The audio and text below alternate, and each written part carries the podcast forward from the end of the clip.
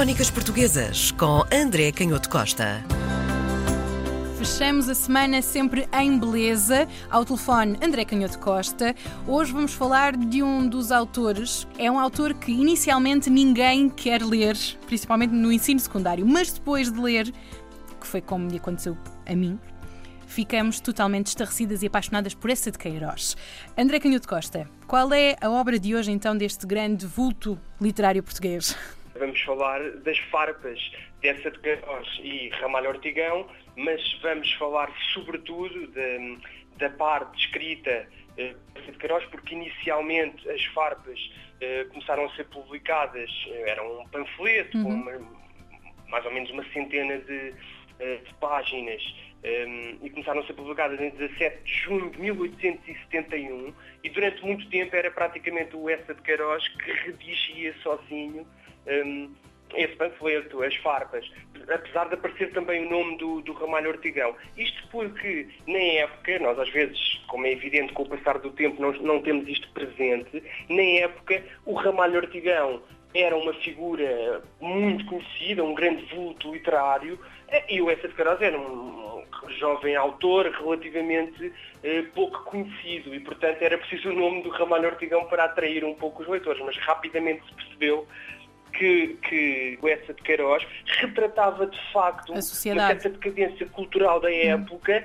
Hum. Um, é difícil, uh, perante a genialidade destes, destas descrições, não vermos reconstituído diante de nós o passado, não é? Quando eu falo, por exemplo, da, da poesia, é, é, é hilariante a forma como descreve. O poeta lírico A diz-nos que Elvira lhe deram um lírio numa noite do lar. O poeta lírico B diz-nos que um desespero atroz lhe invade a alma porque Francisca está nos braços de outro. O poeta lírico C conta-nos uma noite que passou com Eufémia num caramanchão, olhando os astros e dizendo frases.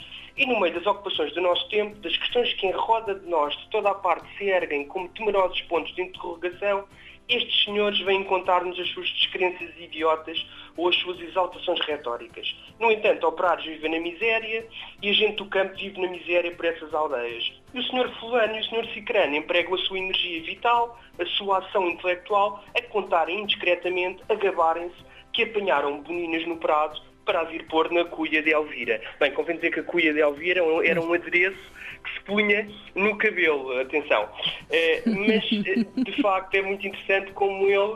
Uh, e às vezes, enfim. é um humor mordaz, certo? É um... Claro, cruel, não, não andamos muito longe do que, do que por vezes é a tendência da poesia, que hum. é acabar por, por escorregar para sensibilidades subjetivas e individuais que dizem muito pouco à realidade das pessoas.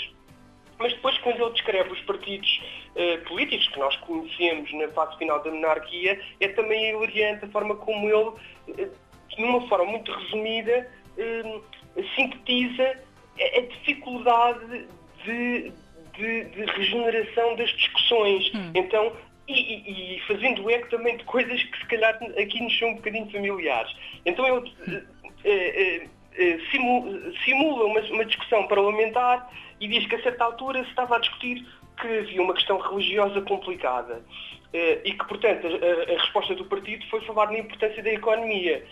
Eh, até quando o parlamentar diz, bem, e em moral? Economias, respondem o, o, os deputados.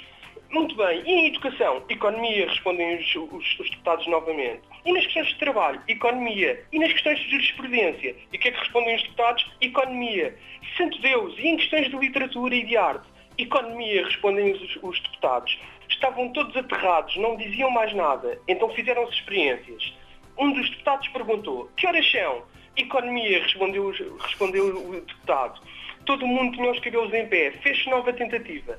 Quem gosta mais, do papá ou da mamã? Economia, respondeu o deputado.